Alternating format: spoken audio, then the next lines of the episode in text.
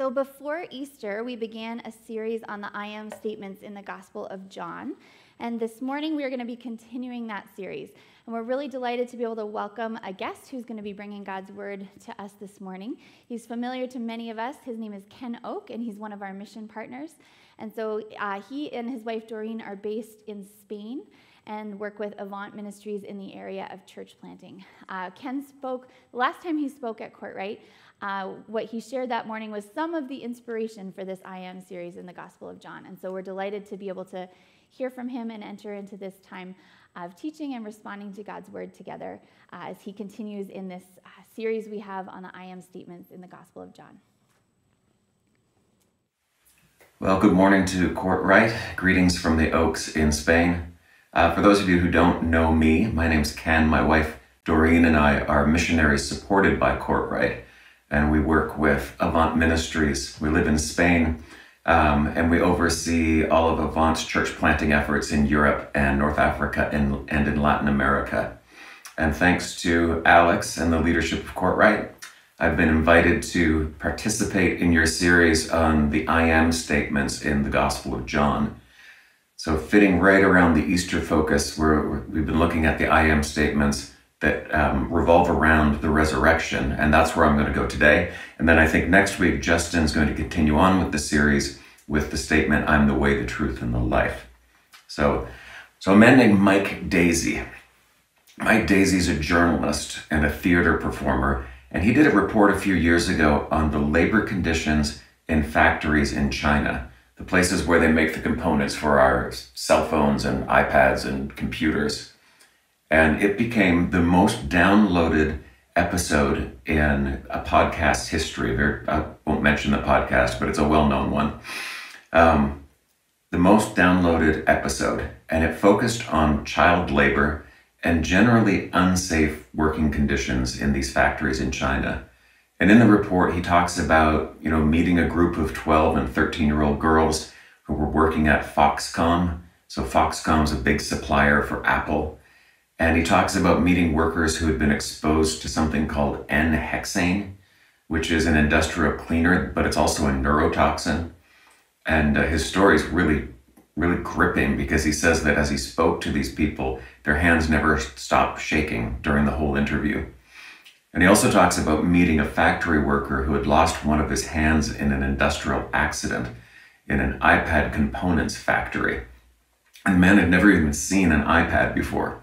He had no idea what the factory had been making. And so Mike Daisey pulls out his iPad to show it to him. And uh, he, he writes this or says this in the podcast. says, he's never actually seen one, this thing that took his hand. And I turn it on, I unlock the screens and pass it to him, and he takes it. The icons flare into view, and he strokes the screen with his ruined hand, and the icons slide back and forth. And he says something to my interpreter, Kathy. And Kathy says, he says it's kind of magic. The whole episode is well written. It does exactly what it's meant to do to draw attention to human right abuses in the manufacturing of our devices. And it's the type of thing you watch and it makes you angry because you want justice. but it was discovered that there was one small problem with Mike Daisey's story. It's that none of it actually happened. None of it was true to be clear, right, the working conditions in factories in China that make our devices are probably way lower than we would want the standards to be. That's pretty well documented. But Mike Daisey's story wasn't true. He never talked to underage workers at Foxconn. He never sat down with workers that had been exposed to um, industrial neurotoxins. He'd never met an injured worker uh, who had sacrificed his hand in an iPad factory. Um, it was all fabrication. It was all a lie. And the thing that amazes me, though, is when confronted with that, um, Mike Daisey stands by his story, even though he's admitted now that it's a lie. And the reason why is because he claims that the ends justify the means. Um, the goal of raising awareness of bad conditions in factory in factories in China justify the means, which is lying about all of it. But un- unfortunately, I think most of us know the ends never justify the means, right? We learned that from the time we were little children. when if I wanted a nicer bike, I knew I couldn't just go steal my friend's bike because the ends don't justify the means, right? If you wanted to get a good grade in your math class, you couldn't find a way to cheat in order to achieve the desired ends because you, you can't do that because the ends simply don't justify the means. So, in the story that we're going to look at in John's Gospel this week, we've got a bit of a dilemma because when you first read through it, it really looks like Jesus has, de- Jesus has decided that the ends do justify the means. And the stakes in the story are high. They're higher than cheating on a math test or stealing a bicycle or even plagiarizing a story. Right? In Jesus' version of the ends justifying the means, somebody actually dies in the process. Right? And so in the the end that Jesus wants to achieve, right? What he's trying to get to is he wants to teach his disciples something so that they would believe. And here's what it says. He says, Lazarus is dead, and I'm glad for your sakes that I was not there, so that you may believe. But let us go to him. So, in the I am statements that we're looking at, he wants to teach them what he means by I am the resurrection and the life. But there's a great dilemma in the story because Jesus had the power to save his close friend from humanity's greatest problem, which is death, but he, he doesn't bother to do it. And understanding why he doesn't bother, bother to do it is the key to understanding this I am statement. And so if you know the story, you kind of know the overview. Lazarus is sick. He's a friend of Jesus. He lives in Bethany. And they send for Jesus to heal him, right? And Jesus knows that Lazarus is going to die. He states that. And he intentionally delays going to Bethany to heal him. And he lets him die. And finally, when he goes to Bethany, he meets Martha, who's distraught, Lazarus' sister, and Mary, who's weeping. And they take him to where Lazarus is entombed, and everyone's weeping, including Jesus. And then Jesus makes them open the tomb. He calls for Lazarus, and the resurrected Lazarus comes walking out of the tomb. Right? That's the general idea of the story. And it's tempting just to skip to the end of the story where Jesus raises Lazarus to life and, and just say, oh, well, he let it all happen because he knew he had the power to raise Lazarus from the death or from the dead. But that totally ignores the fact that Mary and Martha had to sit beside their brother's bed and watch him die. Right? And that's not insignificant, obviously. If we just skip to the end, we totally ignore the fact that Mary and Martha were left for four days grieving. And so we can't just jump to the end of the story and pretend it didn't happen. It's important. Mary and Martha were suffering, and Jesus could have spared them from their suffering. So think on that for a minute. Okay, we've all we all have different kinds of trouble and problems as we go through life. And that's part of living in a fallen, broken world. And many Christians get through it by quoting Romans 8 to themselves that God works all things to the good of those who love him. And so, no matter what's going on, we always have the, the hope that God is doing something good. But where does that hope go when life is gone, when someone dies? Because that's where Jesus leaves Mary and Martha to live in seemingly hopeless grief for four days, and you're wondering a bit whether he really cares about that or not. And if that's how he treats his close friends, is he fine with doing that with me? Right? Is Jesus looking at your life and saying, it'll all work out for the good of those who love them or who love me? So it doesn't really matter how much pain and suffering I knowingly and willingly let you go through. Because in the end, it's going to be fine. The problem is our pain and our troubles are actually real. And so we're left with the question in this story Does God actually care when we're hurting? And does he care that our pain is real?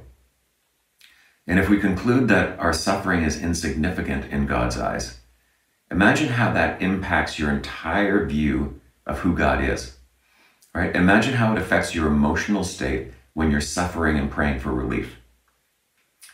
So, what we're going to do, we're going to walk through this story.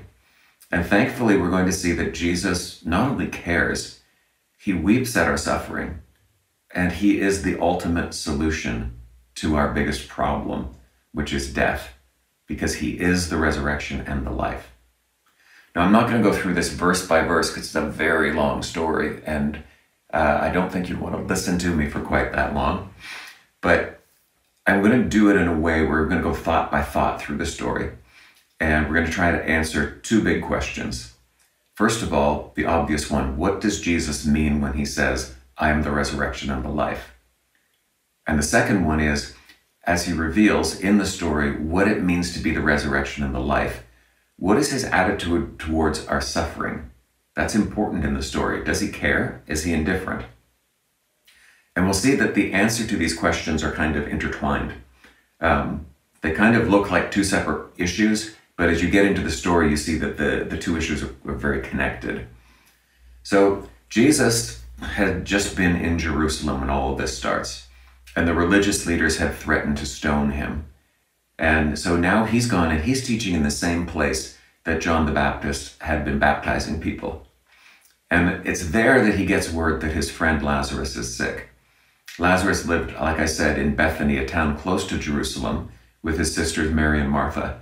And so the family actually shows up throughout the Gospels. It's very clear that these are Jesus' close friends. So you would think that he would have dropped everything and gone to Bethany to heal Lazarus. But he intentionally delays two whole days, fully knowing that Lazarus is going to die. And the truth is, this story has, has death um, mixed in it from all different angles. It's, the whole story revolves around death and the fear of death. Um, Lazarus is sick and dies. Um, Jesus decides to go to Bethany, which is really close to Jerusalem, where he was almost just killed by the leaders. And the disciples are all afraid to go that close to Jerusalem and die at the hands of the, of the religious leaders. Um, they're afraid that they might die along with Jesus. And finally, actually, Thomas rallies the troops. And he, he says something that's either really noble or it's really fatalistic. It's hard to tell which. He says, let us go so that we may die with him. So through the story, it's, it's all about death. Everybody in the story seems to be aware that Lazarus didn't have to die. Right? They fully believed that if Jesus had shown up in time, Lazarus would have been healed. Right? Here's what Martha says. Um, so we're, we're in John 11. Here's verse 21. Lord, Martha said to Jesus, If you had been here, my brother would not have died. And a little bit later in verse 31, Mary says, Lord, if you had been here, my brother would not have died. And the mourners who had come from Jerusalem, down in verse 37, and some of them said, Could not he who opened the eyes of the blind have kept this man from dying? So it's in that context that Jesus comes out with the statement, I'm the resurrection and the life. And here's what he says to Martha Lord, Martha said to Jesus, this is verse 21, if you had been here, my brother would not have died. But I know that even now God will give you whatever you ask. And Jesus said to her, Your brother will rise again. And Martha answered, Well, I know he will rise again in the resurrection at the last day. And then Jesus says to her, I am the resurrection and the life. The one who believes in me will live even though they die and whoever lives by believing in me will never die. Do you believe this? He says, I am the resurrection. And Martha understood that there would be a day of physical resurrection, and at that point, Lazarus would rise. But Jesus is saying, I am the resurrection. He's not saying, I have the power to bring people back to life. He's saying, I am the resurrection and the life. And Martha is right that there will be a future resurrection. And so what Jesus is saying is, it will happen not because of something that I'm able to do, but because of actually who I am. I will be the origin of that resurrection for those who believe. Physically, they'll die, but there will be a day of resurrection for them physically, and I will be the origin of that. And it's not just the future resurrection, that he's talking about, he also says, I'm the resurrection and the life. And this keeps coming up throughout John. Um, he's the origin of life, right? He's the way, the truth, and the life. He says, I'm the light of the world. Whoever follows me will never walk in darkness, but will have the light of life. Not simply because the power, not simply because he has the power to give life, but because In him, it says in the beginning of John, in him was life, and that life was the light of all mankind. Right? The eternal life of God is what has always been. And so Jesus isn't just alive, he is life, the eternal source of all life. Um, I've looked at this before, this, this word life, and it can be used kind of three different ways, three different levels. Obviously, you can be talking about physical life, right? That's maybe level one. That's I'm breathing, I have a pulse. Every animal and every plant has physical life. And it's the difference between being animate and inanimate. It's kind of a second, deeper level of life, which you could call the sentient life, right? I know that I am someone. I'm conscious that I'm conscious. And so I know I'm alive. And then there's a third level, which is the spiritual life. And this is sharing in the eternal life of Christ. And this last one, um, a lot of people don't think about it, but John highlights it throughout his gospel. Spiritual life is front and center through the whole book. And actually, the first words of his gospel talk about this. In the beginning was the Word, and the Word was with God, and the Word was God. He was with God in the beginning. Right? That's the introduction to this idea that God has always lived, Father, Son, and Spirit together. And as you read the entirety of John, you see that this life is characterized by each member of the Trinity glorifying each other or each the other members of the Trinity. And they've been doing that forever. And years ago, probably five or six years ago, I, I preached a whole sermon on this on, at Courtright. And if you remember it, um, this is something that the theologians call the divine dance. That the Father is glorifying the Son and the Spirit, at the same time as the Spirit is glorifying the Son and the Father, at the same time that the, the Son is glorifying the Father and the Spirit, right? And it's just a constant motion of all of them glorifying each other. So the Father is always overwhelmed by his passion and enjoyment of the Son and the Spirit. Well, at the same time, the Son is consumed by his love for the Father and the Spirit. And at the same time, the Spirit is com- compelled by an unceasing love for the Father and the Son and each one is focusing on the other, adoring the other, serving the other, putting the other first. And that's been going on forever, since the beginning of time. And as, as if that's not uh, an incredible truth in itself, we have something more incredible in that in this dance, we actually get invited into this dance, right? If you look at Jesus' prayer for us, he says, he prays that we would be one with God, just as the Father and the Son are one. He says, I in them and you in me. That's this invitation into the spiritual life of Christ. So, which of these three levels of physical, sentient, and spiritual is he talking about when he says, I'm the resurrection and the life? Physical, sentient or spiritual? I would say he's talking about all of them. He says, The one who believes in me, even though they die, there's that category one, physical death. Um, even though they die, they will live in the future tense. And again, that's the resurrection um, at the end of, of this earth, at the end of this time in history. And he says, And whoever, now in present tense, whoever lives by believing in me will never die and that lives by believing in me, I think that's that category three spiritual life. And they will never die, as in category two, you're never going to be cease to be conscious, conscious. You're never going to cease to be sentient. And so being the life means a real physical resurrection. It means there's no point in time where you stop being a sentient being and it also means that you participate in that spiritual life of Christ. You get to enter that dance with the life by believing. And it says it three times in those two short verses I am the resurrection and the life. The one who believes in me will live, even though they die. And whoever lives by believing in me will never die. And then his question to Martha is Do you believe this?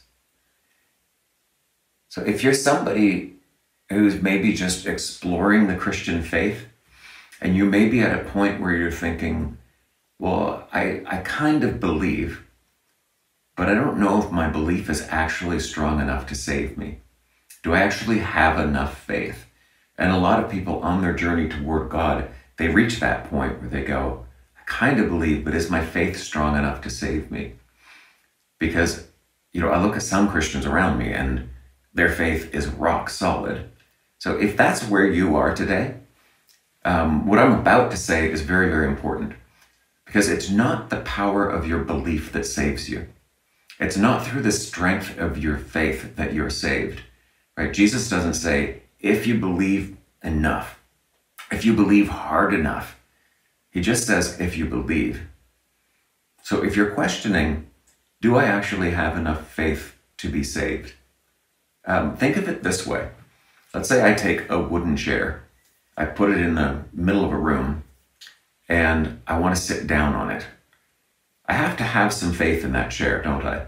Like, I have to believe that it's strong enough that it will actually hold my weight. But how much faith do I need? I need just enough to make the decision to sit down, right? One person might look at the chair and say, oh, this will absolutely hold me up. And with great confidence, they sit down in the chair. And the other might look really cautiously with a bit of uncertainty, very carefully, cringing and, and closing their eyes as they sit down, wondering if it's going to support them. And whether you come at it with great confidence or with doubts, the chair supports each of them equally. The strength of the chair doesn't depend on the faith of the one sitting in the chair, right? Now, you could also say, let's say somebody's removed all the screws from the chair and the things holding the chair together is just some little pieces of tape. It looks fine, but it actually isn't strong enough. Now, if I have all of the faith that that chair is going to hold me up, absolute certainty, what will happen when I sit in the chair? Well, it'll come crashing down with me on top of it because my faith doesn't make a broken chair any stronger. And this is what it is like with God. The strength or weakness of my faith doesn't say doesn't change his power to save. It doesn't change his power to be the resurrection and the life in my life. So how much faith do i need? Only enough to sit down in the chair. Only enough to say to god i believe that you can be the resurrection and the life in my life and that you're actually inviting me to enter into this dance with you and then he helps you with your unbelief.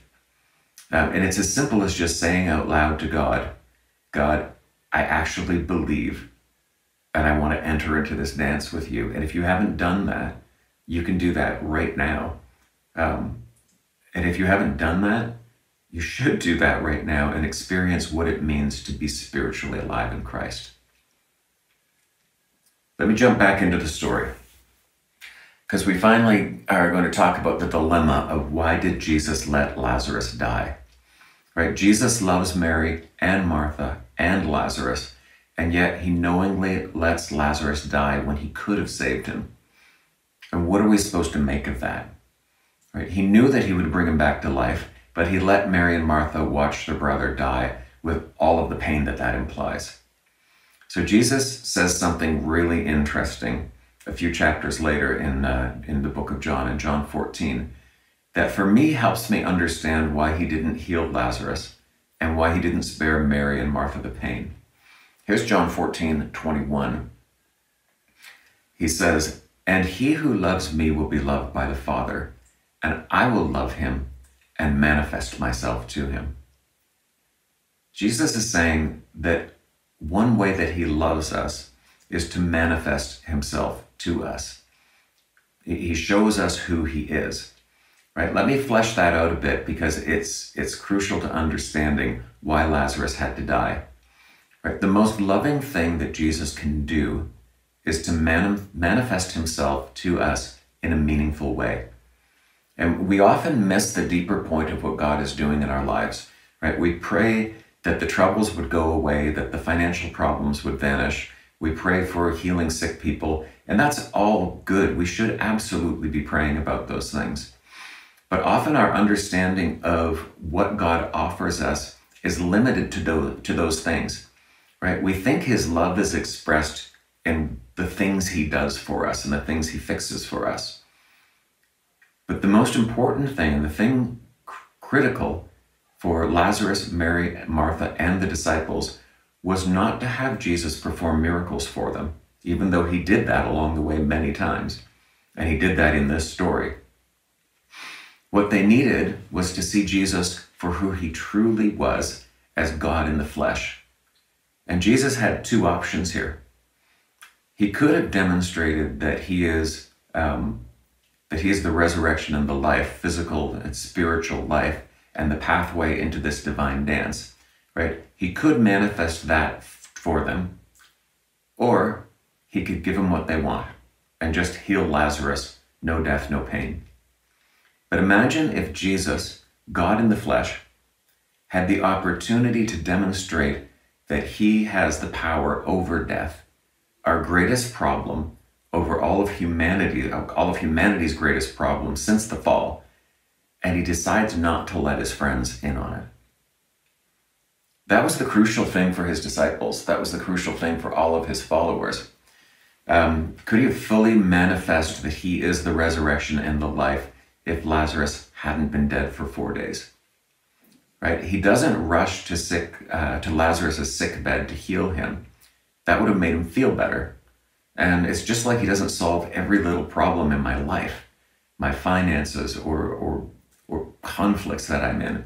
He doesn't just go, I'll fix that and they'll get better. Right? Sickness, I'll fix it and they'll feel better you can name your trouble. God really isn't rushing around making sure that we feel good all of the time. And that's because it's often in those troubles that He can manifest Himself to us. He can reveal more of Himself to us, which ends up being way better for us than having Him just be our problem solver. And you can see how this works for Martha. Her grief causes her to turn to Jesus. Her problem is death, her brother's death. That's all of our problem, right? Every other problem is just kind of a bump in the road, right? And I don't say that to minimize the real suffering that our troubles bring us. But in the end, we can say, well, I'm still breathing. There's still hope that this will get better. But death doesn't give us that option to still have hope. That's where Martha was in her grief. And the thing that Jesus reveals to her about himself is not simply that he holds the keys to life and death, but he is the key to life and death. He doesn't say, I have the power to give life in death. He says, I'm the origin of the resurrection and the life in death. And all of that suffering needed to happen so that Martha could truly see who Jesus was. He said, I will love her by manifesting myself to her. I'll show her that because of who I am, I, I will not need, uh, she will not need to fear humanity's greatest fear, which is death. You know, if Martha can grasp and truly know that, what of those bump in the road kind of troubles are going to keep her up at night? So that's why Jesus let Lazarus die. But I, I'm still left with a final question Does he really care about our suffering? And so let's finish the story out by seeing how Jesus interacts um, with what's going on around him. And after telling Martha that he is the resurrection and the life, he calls for Mary and they go to the tomb where Lazarus' body is. And everybody's weeping. We're down in verse 32. And when Mary reached the place where Jesus saw him, or where Jesus was and saw him, she fell at his feet and said, Lord, if you had been here, my brother would not have died. And when Jesus saw her weeping, and the Jews who had come along with her also weeping, he was deeply moved in spirit and troubled. Where have you laid him? he asked. Come and see, Lord, they replied. And Jesus wept. When he sees the pain, um, and when he sees Mary weeping in front of him, Jesus isn't stoic and emotionless. Verse 33 has this phrase He was deeply moved uh, in spirit and troubled. And that's actually an idiom in Greek. And it doesn't mean he was sad, it means he was angry. That's what that stirred up means. Um, he's not angry at Mary weeping. He's angry at the fact that in this world, people have to weep. because of death. Um, that wasn't his plan in the beginning when he created all things. And now he's face to face with people he loves who are living the deep, deep pain of losing a loved one. And he's fuming mad at death. Death has just devastated the lives of a family that he loves. Now, some say that he was angry at death, and some say that he was angry at people's disbelief. And I kind of say, what's the difference? They're both part of being in a broken and fallen world, both death and disbelief. They're indicators that something's terribly wrong. And they're both a cause for anger and grief. Have you ever thought of God being angry at death and the brokenness of the world? Right? When death and broken when death and the brokenness of this world hurt those who Jesus loves, he has an emotional response to it. And not just here in chapter 11 of John, but uh, right here now in 2021. Um, where death and brokenness of this world cause you pain and anxiety and they cause you to grieve, do you picture God as kind of emotionless and stoic? Um, because since he has an ultimate plan, he's going to work all this out. Um, we'll eventually have a new heaven and a new earth. The stuff that happens to me on the way, does, does it really affect him? Because we know God's working all things for the good of those who love him. So whatever there is in my suffering, is that inconsequential? Do we sometimes picture God as kind of the stoic Eastern guru smiling and saying, Oh, don't worry, it will all be fine? Because that's not what we see here with Jesus. It's not what we see throughout Scripture. Read through Revelation and see how angry God is at death and the brokenness of this world. Right? Revelation is not a picture of angels floating around playing harps. Um, it's a full on cosmic battle where God pours out all of his anger on the forces of evil that cause people like Mary to weep on the forces of evil that have caused you to grieve and hurt. There's this beautiful picture in Psalm 56, verse 8, where the psalmist says, You've taken account of my wanderings. The wanderings are referring to the troubles and the hardships. Put my tears in your bottle. Are they not in your book? The psalmist understands that God is keeping track of your tears. He's collecting them. What a beautiful image of God keeping them in a bottle and recording them in his book of tears because your tears matter to him. And so Jesus wept. Not because he missed Lazarus, right? He knew he was about to bring him back to life and go have lunch with him.